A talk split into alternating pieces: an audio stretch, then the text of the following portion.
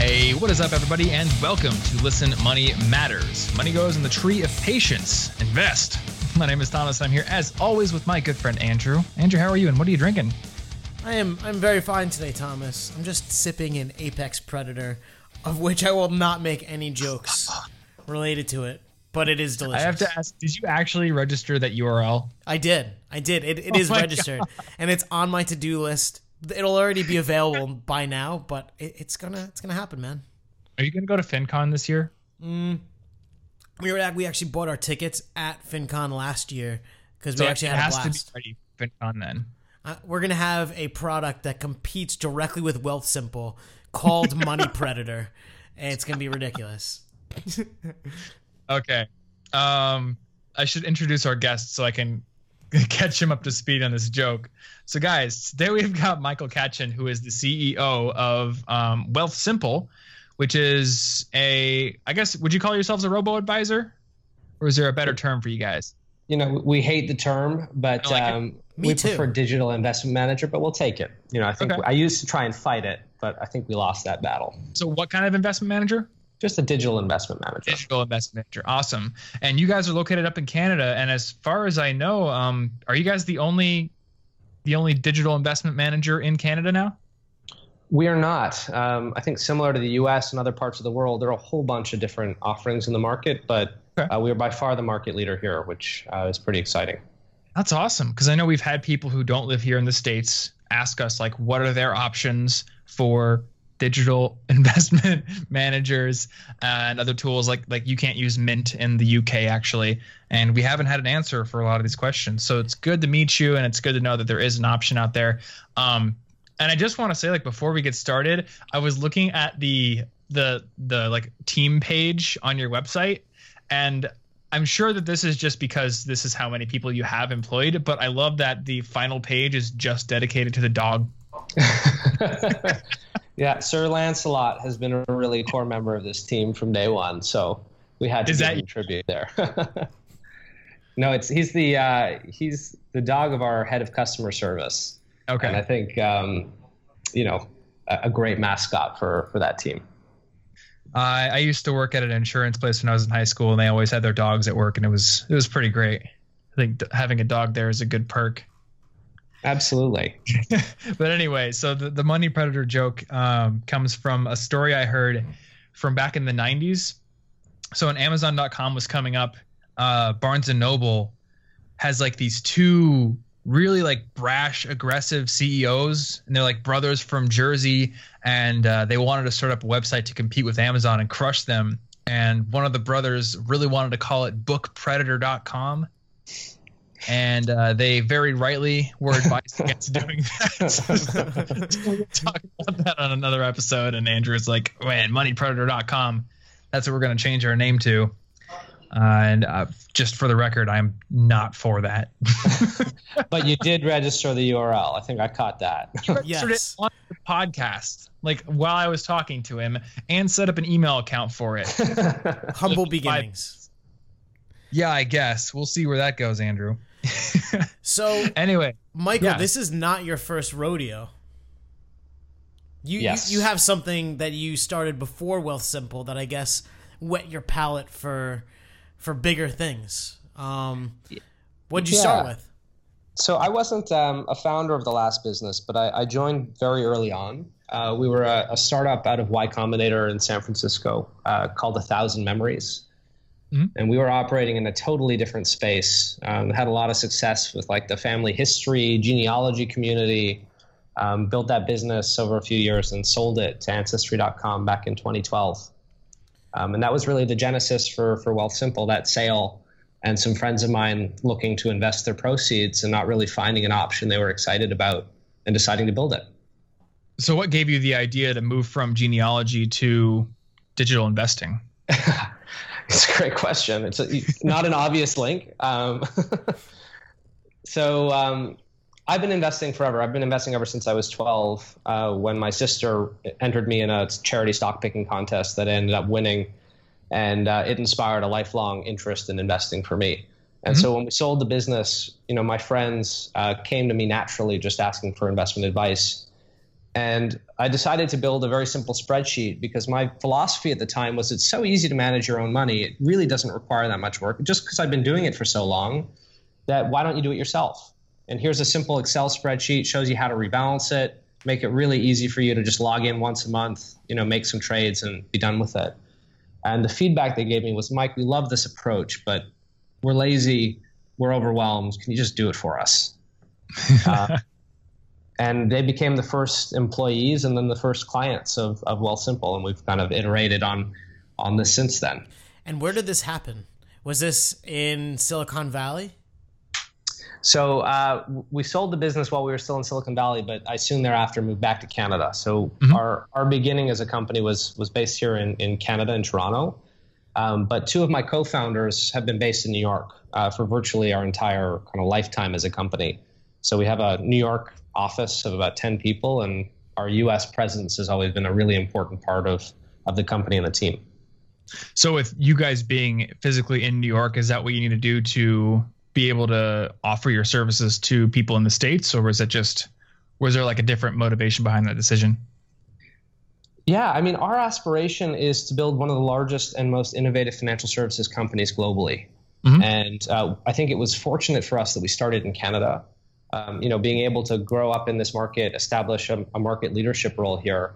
But very quickly, our aspiration was to expand to other places. So we're live. We've been live now in the U.S. market for about five weeks. Uh, the response has been incredible. Um, you know, I think we had it on our website that we're looking at some European opportunities uh, to come, and oh, hopefully cool. later on this year. Mm-hmm. I think one of the things that we've done pretty early on, which is unique, is um, so many of the businesses in this whole space of online investing and fintech broadly are backed by venture capitalists. Um, we right. decided that we wanted to find a strategic partner. We thought that there was a lot of value uh, in doing that. In particular, you know, when you invest your life savings with a company, you really want to know that it's going to be around. Um, and venture capital has all sorts of history of you know forcing pivots and IPOs and exits that may not be you know at the right time or the, in the best interest of the company. Mm-hmm. Um, and we aligned ourselves with a company called Power Financial, which is something you probably have never heard of, or most people have never heard of um, that owns it owns companies in the U.S. like Great West Life and Putnam.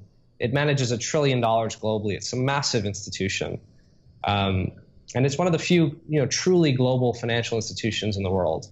So we were really excited about that and their ability to help us take you know this really fantastic product uh, to all sorts of countries uh, pretty quickly. I really, really admire uh, the, the the global um, ambitions. We uh, cover like quite a lot of stuff in the U.S. I mean, we're, we're, from the U.S. and there's obviously the the whole slew of people in the U.S. But one of the most common questions we get are from people in Canada or Europe, like you said, like you said, and just like around the world, where they want access to these tools, uh, but it's just not there. Like there was never anything before you guys that we were willing to recommend. Um, well, awesome if you can recommend us. Um, yeah, you know, I think financial services, for good reason, has scared a lot of people off from going global historically, right? It's mm-hmm. heavily regulated industry. You know, there aren't many global players. So when you think about setting up shop, you know, setting up a back office, a brokerage, a trading platform, often means you have to do it from scratch with a whole new set of players. Yeah. Unlike a Photos app where you can just launch in, you know, on the Apple App Store and you can be live in every country where they operate, and that's awesome. There's a lot more involved in doing that, you know, from a in a financial services context. But my view is the companies that are going to be changing the landscape of financial services of tomorrow are going to be doing this on a global basis. You already mm-hmm. see that coming from China. You see just the incredible innovation that is coming out of those companies and how fast they're expanding around the world. That my view is unless you're thinking global, you, you know, you can't possibly be credible in your mission to, to rewrite what financial services could look like um, for everyone around around the planet. Yeah, absolutely. And I mean, you know, alternate or I guess an additional point to that is if you're not thinking global, like there's somebody else who probably is. So it's in your best interests for the long term survival of your company to do that as well. I would agree. I would agree. So I'm curious if you're um you guys are now in the US, you've been in the US for five weeks. Did you essentially have to build an entirely new back end of the business based on a different partnership with a different financial institution? Um, to work in the US? And also, like from the customer's point of view, are your Canadian investors invested in different products than your US investors, or does everyone get to basically put their money in the same bucket of mutual funds and investments that you guys have analyzed and determined to be the best ones? Yeah, those are great questions. Um, so, given given the regulatory framework of the space and also investor preferences, it is a kind of localized U.S. offering and a localized Canadian offering that we have. Mm-hmm. Uh, so for the US, we did have to integrate with a different brokerage. We're, we're built on top of Apex, which is a very um, popular choice amongst these new kind of technology forward players in the space. Uh, in terms of the investment portfolio, we use ETFs. Uh, and our portfolios in the US do look very different than, than that in Canada. I mean, every country around the world has what's called a home bias. Okay. You know, Americans like to invest in, in American companies and bonds. Uh, Canadians right. like to invest in Canadian companies and bonds. I think most people around the world should do their best to limit home bias. You know, if mm-hmm. you're building a long-term investment portfolio, you really want to reflect what the global economy looks like. Um, so, uh, but we had to tailor it. You know, in Canada, we have a Canadian equities ETF, a Canadian bond ETF. I don't think Americans would really, that would really resonate as an offering with with an American audience. So, so we localized right. that for sure. So people in America know they're getting, you know, say like some Vanguard funds or something, and then I don't really know what the the main investment ETFs are in Canada, but I could see how people there might not know what we offer here. Exactly. So, so you just got to take that context and make sure the client gets, you know, what what they need to be successful and something that seems familiar and comfortable. Do you see the business moving towards a convergence where you can eventually offer a more standardized and global package to everyone? I think over time that would make a lot of sense. Mm-hmm. Um, though my feeling is you know, when you think about investing, there's there's really a few different approaches you can take, right? And and one of the most important things is obviously how the portfolio is constructed and the portfolio returns over time. Right. But but the reality and something that often gets neglected is um, that often differs greatly from how the investor performs over time. You know, your returns as an investor might be very different than the performance of the funds that you own. And so making sure that you account for all the behavioral components of investing. Make sure that you help an investor understand what's going on so they make good choices, make disciplined choices about their investments is really a key component to setting yourself up for long-term investment success. Mm-hmm. So I think home bias plays a part in that. I'm you know, humanizing and making it relatable. I'm fascinated with the behavioral end of it. Uh, what do you guys do to try and make sure that people don't self-sabotage? Because I know that's kind of like the default behavior in investing. So there's lots. I mean, you know, you asked the question at the start: Do we consider ourselves a robo advisor? Um, the reason I hate the term is is we actually think we're the most human financial services company in the world. And you know, when when you think about, I, I don't know if you've checked out our website or the advertising that we do, the content that we're writing. Our view is is so much about uh, the problem with finance today is it's designed to overwhelm, it's designed to confuse, you know, regular everyday people. You know, how many mm-hmm. people get like really excited, feel they have their arms wrapped around their money, know exactly what's happening, like to talk about oil prices and interest rates, have an outlook on next quarter. That's just not how most people interact with or feel about their money. That stuff overwhelms them. So we're trying to humanize it. Um, we try to talk to people about terms they understand so that they can understand just the basics, the simple mm-hmm. basics of smart investing, like getting started early and contributing to your account, simple things like diversification um, and that's our view is, is the more you can humanize the experience of investing, the more you can actually help people make better, more informed decisions. Yeah, I absolutely agree with that. And I got to say, I, I love the design of your site. It's mm. the little animations on there are so cool. Thank uh, you. And, and Just like the little coins going down in there and everything. Oh, it's great. I have to say, I loved your your other homepage before this one. Like before we were even like fans of your product. I was like obsessed with your website and your blog. I mean, you you literally was there taken, a previous one? Yeah, and they had these um, videos of like you and your older self, and basically, oh, yeah, it was it was an interesting concept, and I I think. Uh, what you've built, Michael, really does like have a, a personal aspect to it.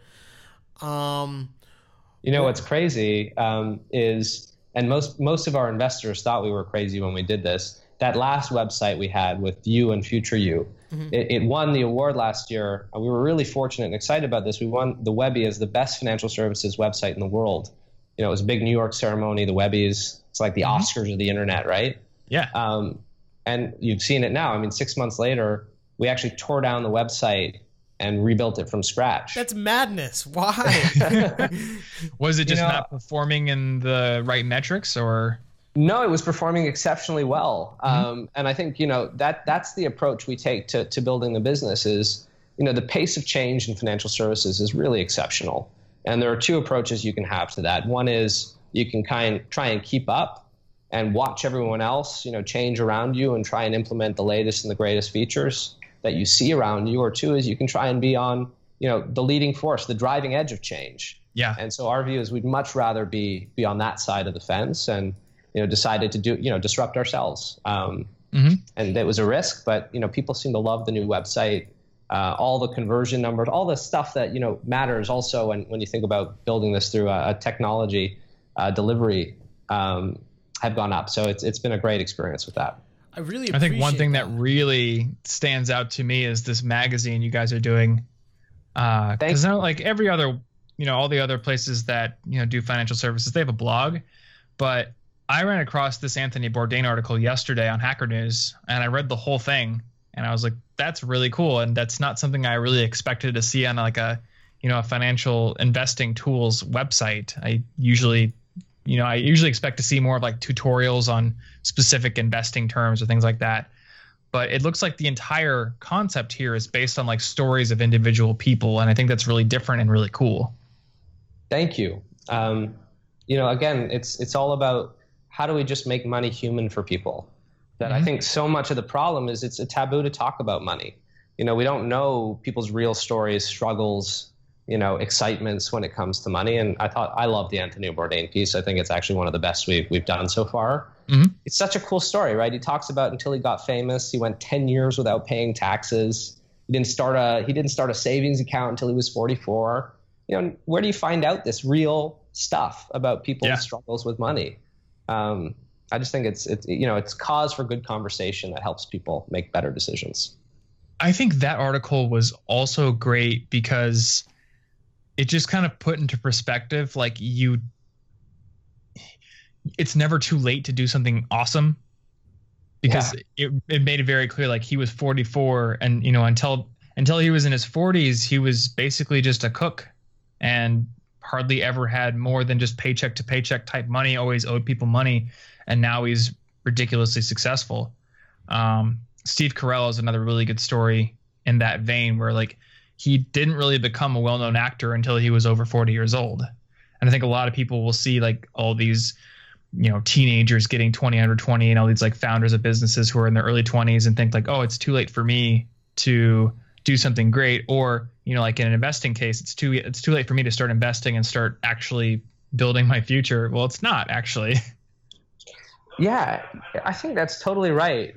And I think there's also, you know, a, a sense of, you know, we talk personal finance and there's a whole bunch of general rules and, you know, broad frameworks for how you should manage your money. You know, pay yourself first, try and contribute X percent of each paycheck, pay down your debt.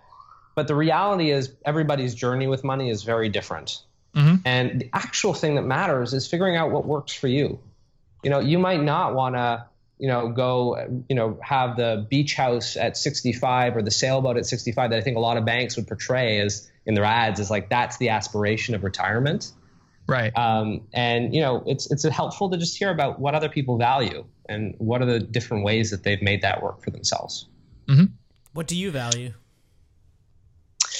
Me, I, I have one money aspiration that um, is the one thing I want, which is I want a small piece of land somewhere outside the city that's quiet that I can escape to. I, I grew up kind of as a big outdoorsman, and it's it's nothing does anything for me um, like getting out in a canoe on a lake somewhere and you know kind of total quiet.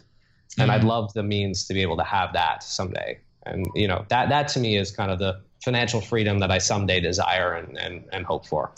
How do you that would be tie? awesome How do you tie like that like aspirational goal to like you now?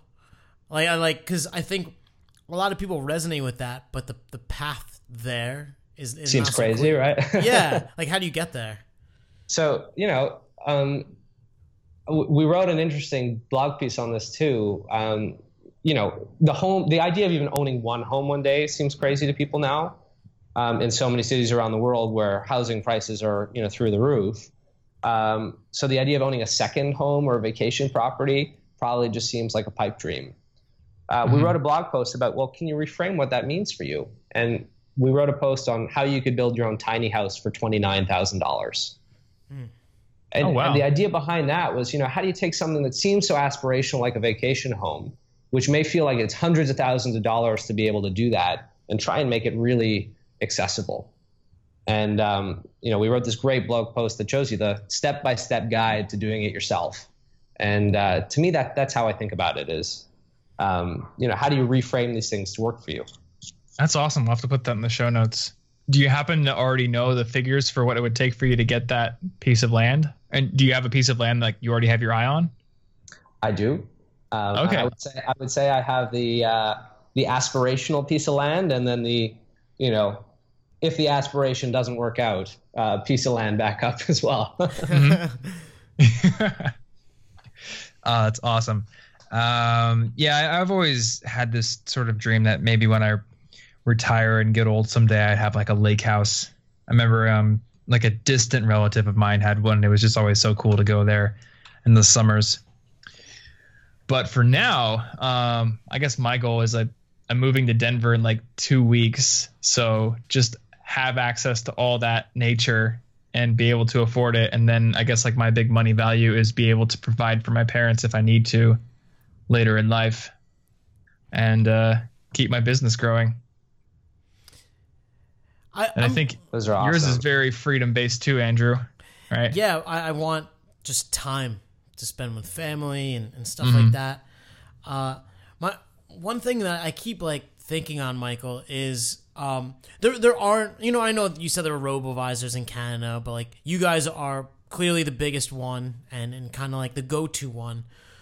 Um, and and I, I get like uh, the global aspirations of being relevant, but why why come to the U.S. You know, because there's a lot of competition, and and why come now?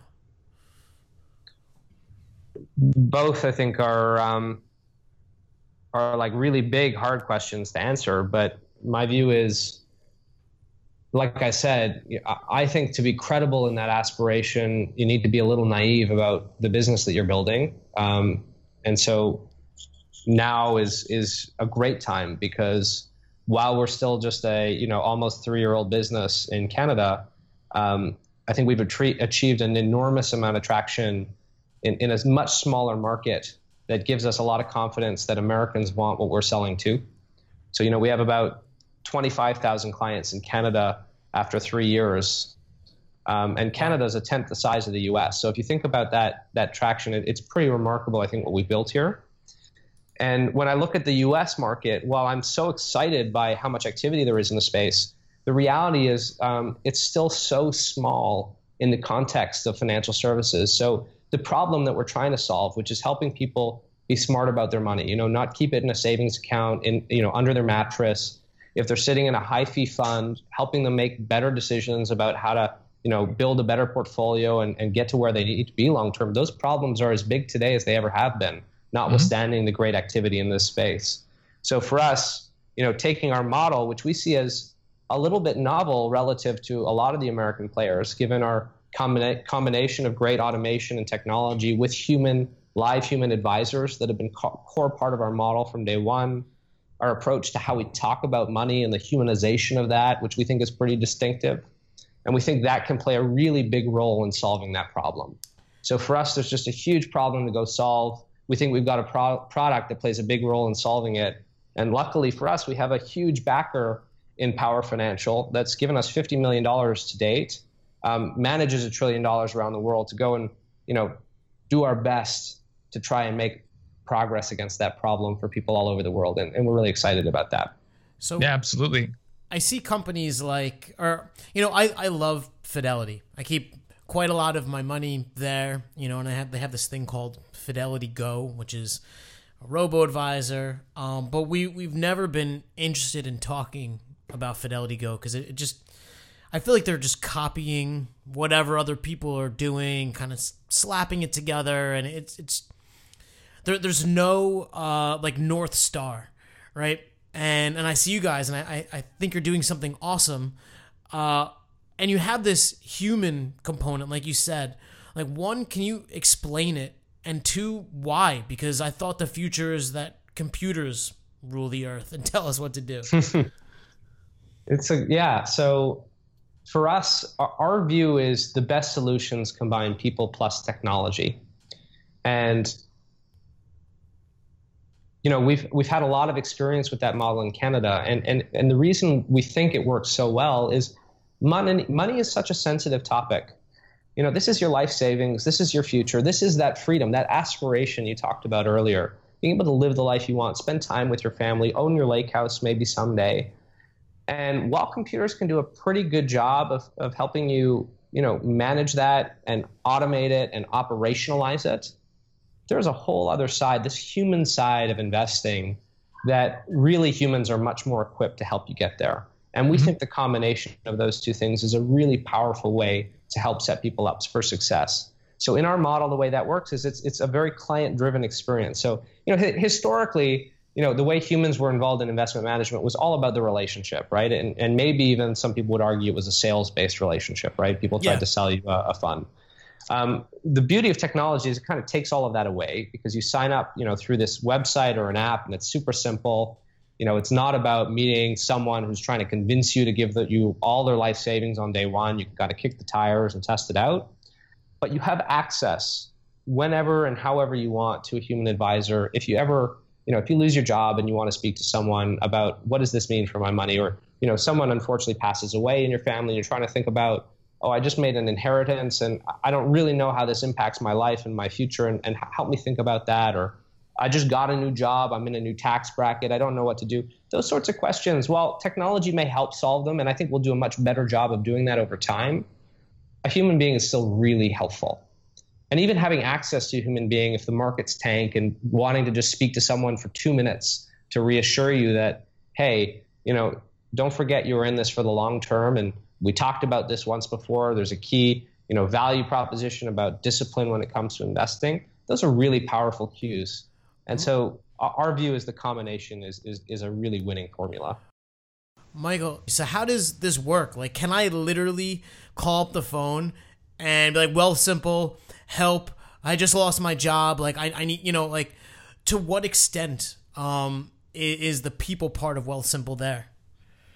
I mean i would encourage you to take us up on it. Um, we've got a great team standing by to do exactly that. And i think the way we make it work and the way we make it scale is where the technology comes in. I mean we're you know a team of 80 people. Half of our team are are software engineers and product designers. And they're constantly taking feedback from those phone calls and trying to feed it into the product. So, like you said, we are, you know, we're not dogmatic about humans are the only solution for the future, and we always want our technology to solve more and more problems for our clients. And the way we do that is we pair our software engineers, you know, with those that our clients are sharing with our investment advisors and our client service team, and making sure that that always makes its way back into the into the product. And we think that's the way we're going to scale it: is always throwing technology at problems rather than more people at the problems. Yeah, absolutely. So, Michael, with you guys getting into the U.S. market now, I think like the at the end of the day, the greatest metric that a customer or potential customer is going to evaluate you guys on is the return that they get for putting their money in. So, um, I know you're like, you guys are really big on the human element. Um, with all the different options that are out there, the management fee you guys charge is higher than some of the other options out there. So what's what decision drove that um, that higher management fee versus the competition, and what do you guys offer? Are you guys confident that you can beat the returns of other investment firms to justify that? Yeah, so I, I would say a few things. One is, you know, like I've said, I think from the start of our conversation, uh, we don't see ourselves as the typical run of the mill robo advisor. Mm-hmm. And so if what you're looking for is just an automated solution, um, you know, there are going to be cheaper options out there. And, and by the way, you can even do it cheaper if you decide you want to do it yourself. And if you have the, discipline and the knowledge right. and the wherewithal to do it, that's your best option. Um, I would argue. And I think, you know, being a manager of your money, if you have the discipline, actually helps also with the behavioral components and all the rest of it. It's a great thing to do if you can. Yeah. When you think about models that are a little similar to ours, where human beings are part of it, we're actually um, lower cost than most, if not competitively priced with all.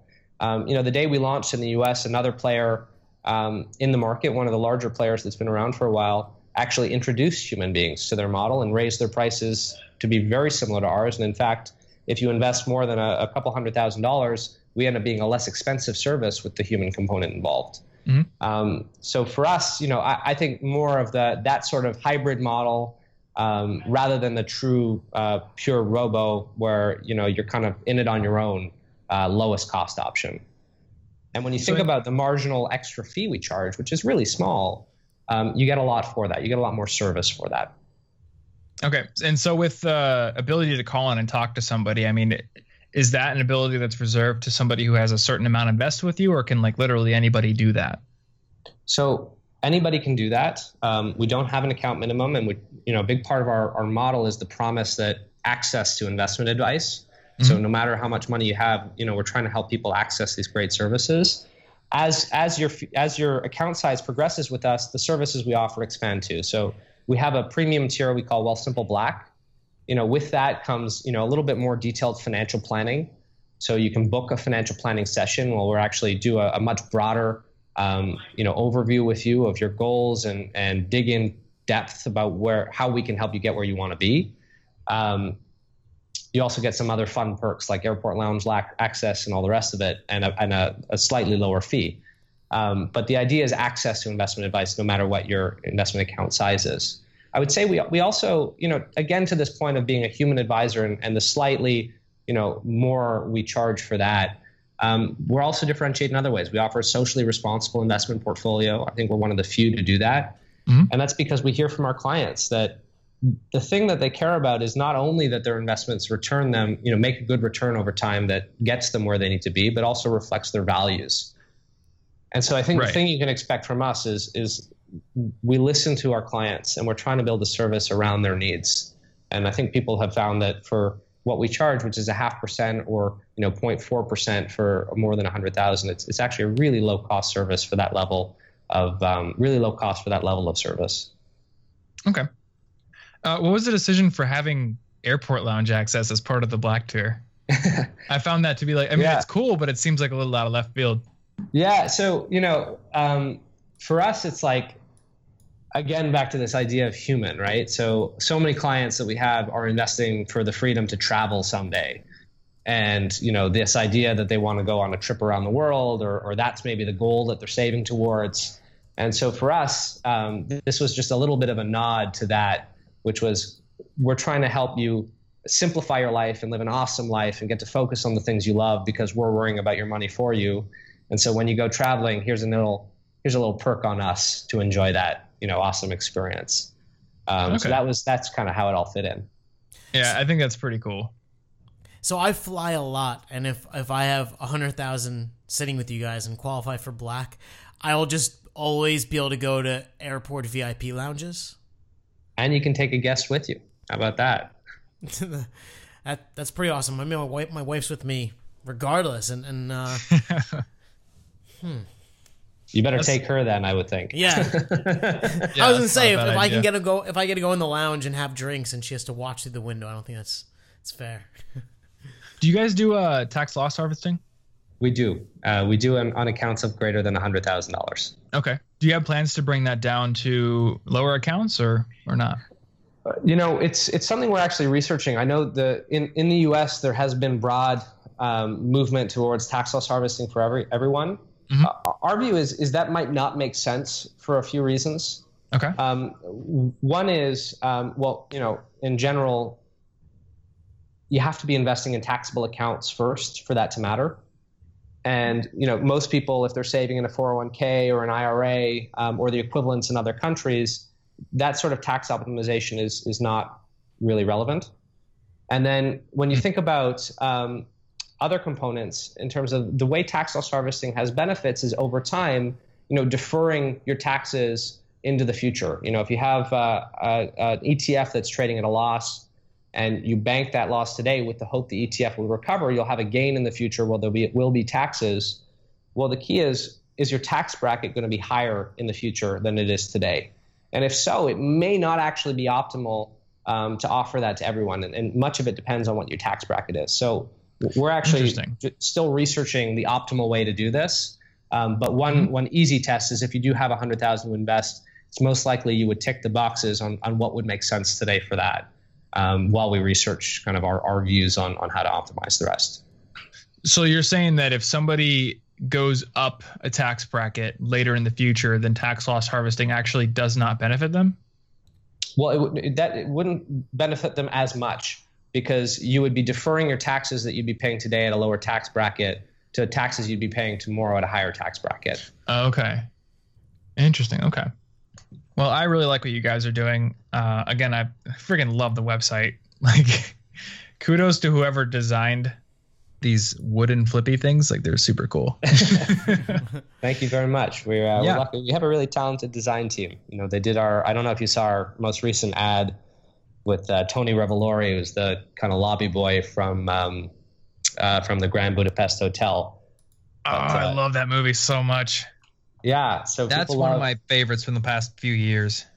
It's uh, it's a classic, and um, he does a great job in our ad, and it's it's our creative team that does it all in house. So just a really lucky to have a very talented team doing this, um, you know, awesome, awesome creative work.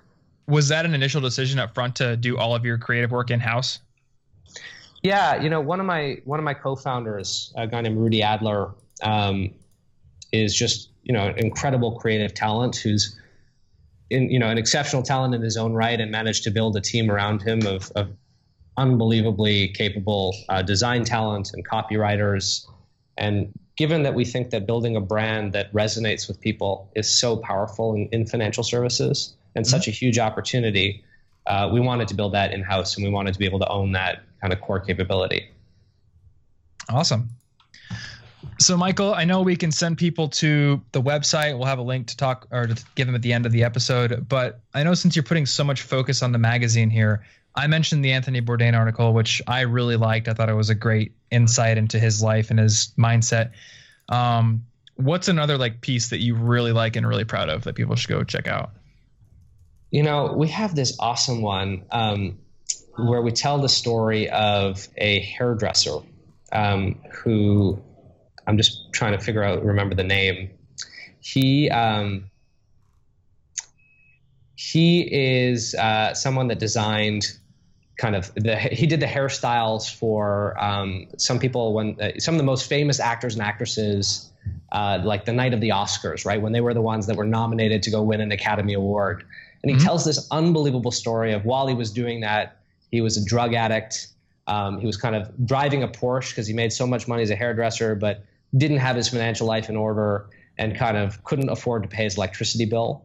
Mm-hmm. Um, it's just a raw, very raw human story about someone that put their life together and got back on track. And I think similar to what you were saying, no matter what their age or stage or the issues they faced before, someone that just managed to put it all together and figure it out. And yeah. Uh, the guy's name is Chris McMillan, and it's just okay. an awesome, awesome story. So I checked that one out. Oh, sweet! I just found it. Cool. We'll we'll put that in the show notes. And uh, Michael, it has been awesome talking to you. Andrew, I don't know if you have any last follow up questions before we wrap up? Let me know uh, if you do. Uh, no, I mean I was just I was looking at pricing and um, I, I think they're on par with I, I know like Betterment's like the the elephant in the room.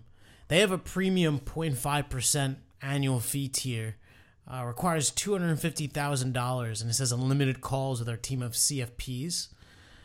Um, oh, so what you're saying is if you want to be able to call betterment, you have to be at a higher management fee. Yeah, and I guess my question, Michael, is it like would you say that's accurate? Is that kind of where you guys are gunning for? Um, well, I mean, I think what's cool is right. Um, I mean, our fee at that at that level of assets is 0.4 percent, so we're actually cheaper than Betterment at oh. that level of assets. Mm. Um, which I think most people don't realize when they they think we're more expensive, but the reality is we're actually very competitive, if not less expensive, with the human component. Um, and I think what's interesting is, you know, we launched with this model and, and we've seen the market move uh, to emulate that. So, you know, Betterment launched Human Advisors. Schwab, I think last week launched Human Advisors, or maybe it was earlier this week. I don't remember exactly. So for us, you know, this combination is something that we've been doing ever since our inception. It's it's something we believe in that that yeah. combination of, of human and, and technology, and it's kind of validating and cool to see the market, you know, try and do the same. So I think that's a, a really cool thing. Yeah, absolutely. And you know, even though it is, I guess, a lower tier is a little higher than some other options out there, I could see how having the option to call in and talk to somebody is worth that you know, I, I actually pay a financial advisor for part of my portfolio and I pay an accountant for the same reason. Being able to call my accountant up and ask questions is pretty invaluable to me. And for what it's worth, um, Personal Capital has their own whatever advisor service. Uh, you have to have $100,000 and they take 0.85%. Oh, really? Yeah. Wow. Which I yeah, thought was so like you, punitively high, but. Yeah. Yeah. So if you look at the market, you know, it actually starts to make a lot of sense where where I think we're priced, and um, and uh, yeah, you know, yeah, we uh, we believe in it. So it's it's worked really well, and we actually think um, it'll work really well in, in the states too. Michael, awesome. How long do you uh, rest on your laurels in the U.S. before you move on to conquer Europe? well, I wouldn't say that we're resting on our laurels. I mean, we're uh, we're constantly exploring new opportunities. and um, luckily we have some pretty awesome partners to help us make that happen. So stay tuned for some, you know, potentially big news on that in the not too distant future. Is is not too distant like 15 years from now? Yeah. yeah. Um, hopefully, hopefully not quite that long.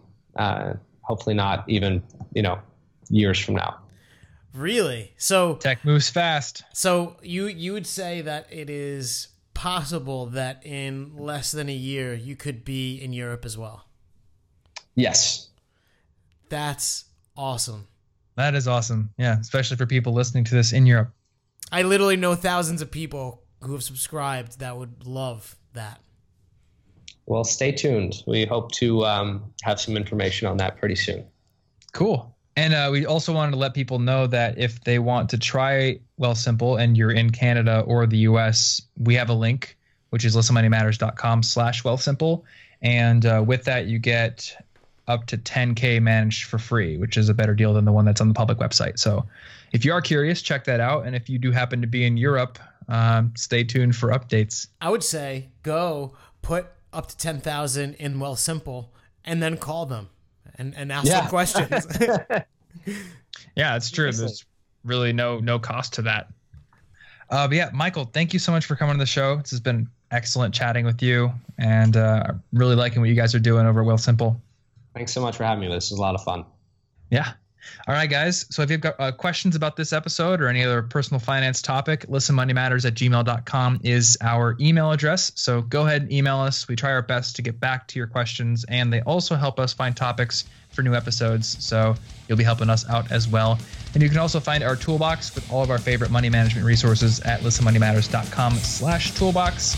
Uh, so check that out, and thank you for listening. We will see you in the next episode. Later, guys. Later, man.